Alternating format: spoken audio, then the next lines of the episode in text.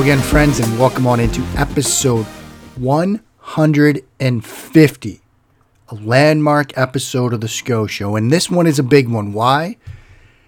Because it's a glorious victory edition of The Scho Show. The New England Patriots, on a nasty, miserable, disgusting night, come up with a win over the Baltimore Ravens by the final score of 23 17. An ugly night, a messy night. We're going to talk about the weather in a little bit. But in the blink of an eye, in the span of eight days, the New England Patriots have gone from a 2 and 5 team that many, myself included in a sense, kind of left for dead, to a team that is now 4 and 5. And thanks to a loss by the Buffalo Bills, in somewhat heartbreaking fashion, if you're a Bills fan, they're still kind of in the mix in the AFC East, as strange as that sounds. And we're going to talk about that as well. But, bef- but first, before anything else, before we dive into this game, the great, the good, the bad, the game balls, the takes of the game, your usual cavalcade of reminders. Please do follow along with the hijinks at Mark Schofield on Twitter. Check out the work, Matt Waldman's rookie scouting portfolio. Not one, not two, but three different SB Nation websites Big Blue View, Bleeding Green Nation, and right here at Pat's Pulpit. And of course, Touchdown Wire, part of the USA Today Wire Network. You will get some power rankings from me, and the New England Patriots will be moving up. Might they get out of the 20s? Maybe. I think it's appropriate to sort of start here with an old saw from Uncle Mark. And anybody that's played football at any level has probably had that moment, whether it was a, most likely it was a practice. In fact, in all instances, it was a practice. It might have been an extremely hot day. It might have been an extremely cold day. It might have been an extremely wet and rainy and miserable day. But anybody that's played this sport has had that moment where, in the back of their mind, or even joking amongst teammates, you think, I think the coaches can control the weather. And you know it's absurd. But believe me, when you're in the middle of the dog days of training camp, you're in the dog days of double sessions, and you've had three straight 98 degree days with nothing but brutal humidity when you step outside at 4:50 in the morning to make that long walk from your dorm room to the athletic center and you're already sweating when your feet hit the pavement you have that thought in the back of your mind man the coaches can control the weather. I just know they can. This just isn't right especially when on those days that perfect thunderstorm that can cool you off hits right at 6:15 when practice ends. At the end of that game when the Baltimore Ravens had just one final drive with a minute 5 left and suddenly the skies opened and it was like the final scene of Karate Kid Part 2 out there. I'm sure at least a couple of you in the back of your minds were thinking, man, Belichick cranked up the weather dial right at the opportune moment. Because that's what was going through my mind. Now, there's a lot of reasons why the New England Patriots won this game tonight. They were aggressive early when they needed to, they got themselves out to a big lead when they needed to. 13 10 at the half. Then they pushed it to 20 to 10, then 23 to 10. And as the weather wore on and they needed to work a little more clock, the conditions made it favorable and easier to do that. You know, it wasn't the kind of conditions where you had to where you would want to be throwing yourself back into a game, and that's what the Baltimore Ravens faced. So the weather did play a role, but their aggression early in this game certainly played a role. And if you need evidence of that fact, Look at New England's second touchdown of the game. Because with a minute and two seconds left in the first half, with the score 10 7 Baltimore, they dialed up perhaps a play that we all thought in the back of our minds was coming. The double sort of pass. This time it's Jakobi Meyers taking the lateral throw the backwards pass from Cam Newton, and hitting Rex Burkhead on a wheel route out of the backfield to give the Patriots a lead going into halftime. It should have been 14 10, but it was 13 10. after the missed extra point. And they did that early in the game. And earlier in this night, earlier in the broadcast, Al Michaels, Chris Collinsworth talked about how Josh McDaniels said that because of the weather, you're going to see my good plays early. Well, they called it early. You're not calling that at the end of this game with the monsoon conditions. You can't do it. But they did it in a critical moment for a huge play. It was a great throw by Jakobi Meyers, an even better route and adjustment and job by Rex Burkhead of creating separation. Watch that play again. The coverage is decent, but he uses the off arm. It's such a, a nuanced bit of route running to use that off arm to maintain separation from the nearest defender, which he does. And it's a huge catch. And credit to Cam Newton because if you watch that play, Newton sells the defense on he's going to be the, the target, he's going to be the receiver. Throws up the arms, makes it look like he's going to be the target by Jakobi Meyers, but instead, he throws it to Burkhead downfield. So a great play call. I know people are probably going to quibble with some of the stuff in the second half when it looked like the Ravens were just going to throw the house on every single play. I'm sure some of you thought the way I was thinking. You got to go play action at some point on first down. You can't just let them sell out and stop the run and get yourself into second and 10. But credit to Josh McDaniels for that game plan, particularly early. Credit to this offensive line, this run game for executing that game plan. They've got something in Damien Harris. That kid is a tough, tough runner, but he has burst too for many people, he might be what you thought you were getting in Sony Michel 22 carries for 121 yards, and perhaps most importantly, on a night like tonight, didn't put the ball on the turf. You know, you're thinking rookie running back, big spot, defense that's trying to make a play. He might put the ball on the turf, he might lay it down. Didn't do it. Cam Newton, 13 of 17 for 118 and a touchdown. Got the touchdown early. But more importantly, Third straight game now with no interceptions. And that's probably the biggest thing to take away from this game.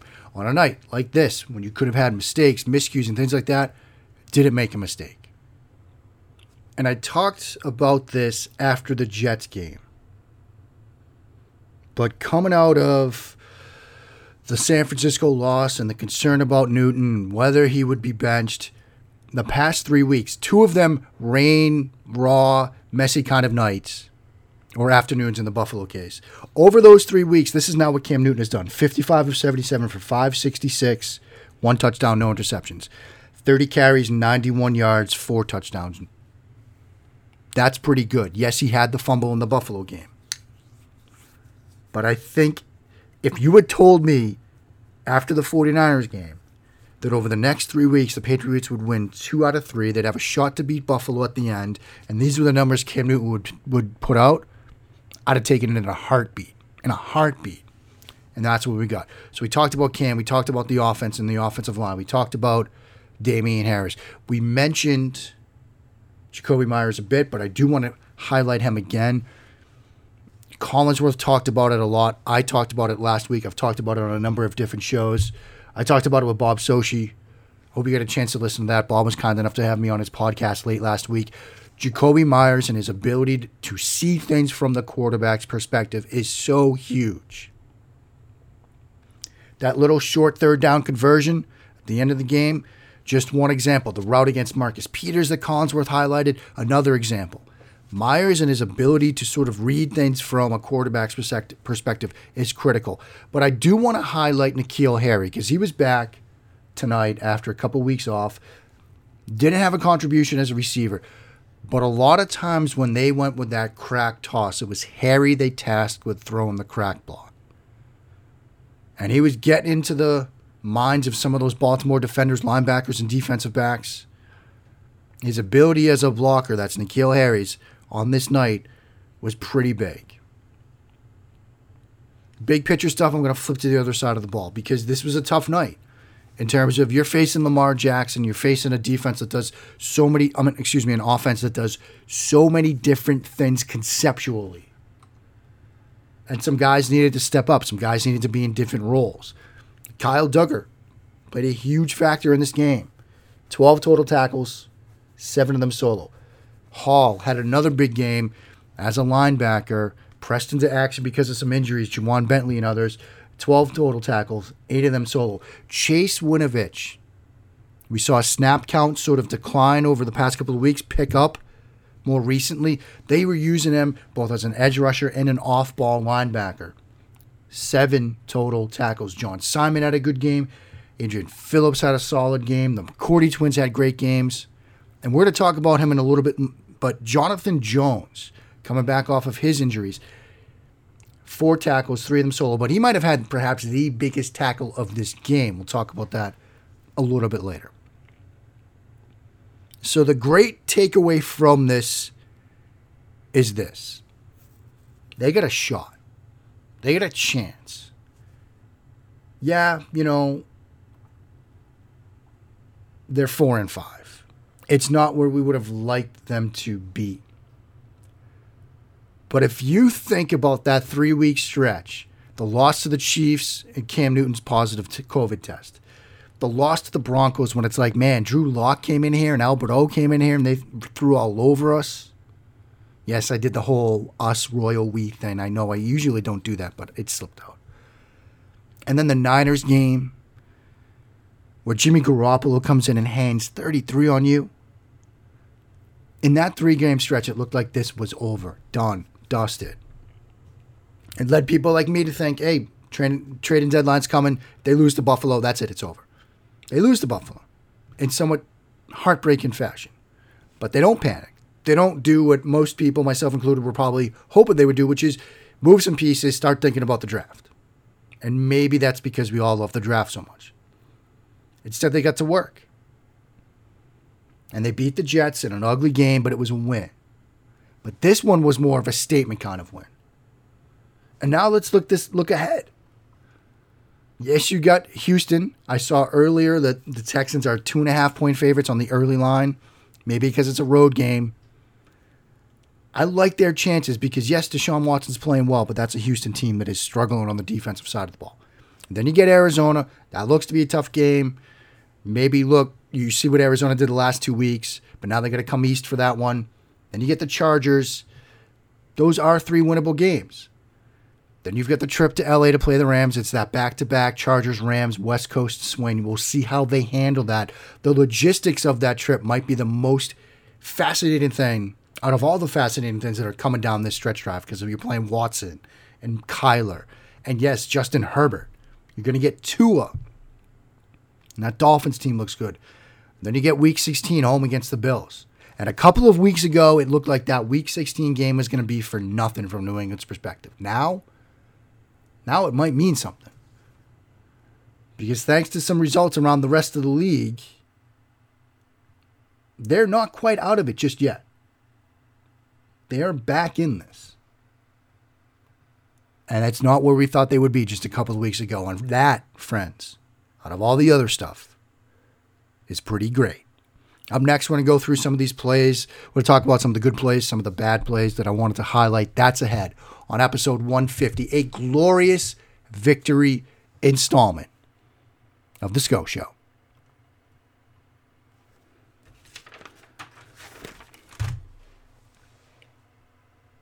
Mark Schofield back with you now on episode 150 of The Scho Show. Is there a, a gift for 150th anniversary? I don't know. I need to get myself a little something, something. The 150, it's a nice number. Let's talk about the good and the bad from this game. I'm going to spin through some of these plays. Let's talk about the good ones. Um, I'm going to open it up on the opening drive of the game from Baltimore. There were a couple good plays here. Uh, they had a first and 10 toss to the left. Um, I highlighted initially the def- defensive back here does a good job setting the edge. And then I looked at the replay, and it's Kyle Dugger. So he was making an impact early and setting the edge, not something you really expect from an alley safety, but he did a fantastic job on this play. Uh, second 11, you get early pressure from John Simon, tips it is nearly intercepted. And then on third down, they try to take the deep shot of the out and up to Brown. Maybe they're trying to do the same thing, get on top early, take advantage of the better conditions. But Jason McCourty right there, step for step uh, with Hollywood Brown. So it wasn't quite a three and out because they got a first down on their first play. but it was a good stop from New England's defense. New England's first possession of the game, a couple good plays. On a second and eight, they ran a little QB read where Newton kept it to the left side. They showed it off of split zone action. And I loved what they did with Izzo. Used a little sift to an arc block. So it looks like split zone where he comes across the formation, but then he arcs up to the second level. We call that an arc block where you sort of bend around the edge, get to the second level. And if Newton keeps it, Newton, you've now got a lead blocker uh, in front of him, which was a really nice design. Um, so I liked seeing that. Next thing I wanted to mention, Baltimore's sec, excuse me, New England's second drive of the game. Um, Baltimore just taken a touchdown, um, but they answered with a touchdown of their own. Um, some great plays on that drive. First and 10, they go play action in cut to Jakobi Meyers. This was perhaps Newton's best throw of the night. Velocity, timing, rhythm, placement checked all those boxes. Um, then you get a penalty on that as well, uh, lowered in the crown of the tackle. But I thought this was a really good throw. It was one of those moments when I did um, the QB Factory with Michael Kist a couple days ago, well, about a week ago now. He asked me about the Giants Eagles game, which just happened, the result of which I won't mention here. Um, but he asked me, look, if there's going to be a throw from Wentz that you want to see early in a game that shows you he's in rhythm, you know, what would it be and what would you want to see? And I said, look, the band aid post route, the skinny post route, if Wentz can put that sort of in the good spot, time and rhythm placement, that's what I'd want to see. This is that throw from Cam, that in cut. When he puts that on the money, I feel better about how his night's going to go. That was a great throw. Uh, second and seven, the crosser to Izzo. This was a really good play. Um, good throw. Again, that sort of crossing route from Izzo. You have Joe Thuney on the pull, sells it. Linebackers dive down. Really good job. And then I love the touchdown, the fake jet, Burkhead in the flat. Really nice design there. Tremendous answer from the Patriots offense. Um, Baltimore's third drive of the game. This is where Baltimore had first and goal, and they held them to three. And part of the reason they did that was on second down, Lamar threw it to the flat and the cavalry was coming, but I'm not sure it would have. It, it probably would have stopped the touchdown, but it wouldn't have stopped. They wouldn't have got there in time to prevent, you know, a gain down to say the one or two yard line. John Simon in space makes a tackle on the running back in the flat.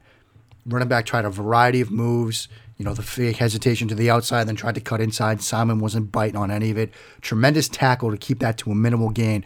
That was a huge play in that moment. Next New England possession. Um, it's now 10 7 Baltimore. That third and two. This was a heart in your throat kind of moment. That slow developing screen where Newton just kind of at the end like lofted it and White caught it behind the line of scrimmage and it looked like even if he catches this thing it's going nowhere and he somehow turns it into a first down.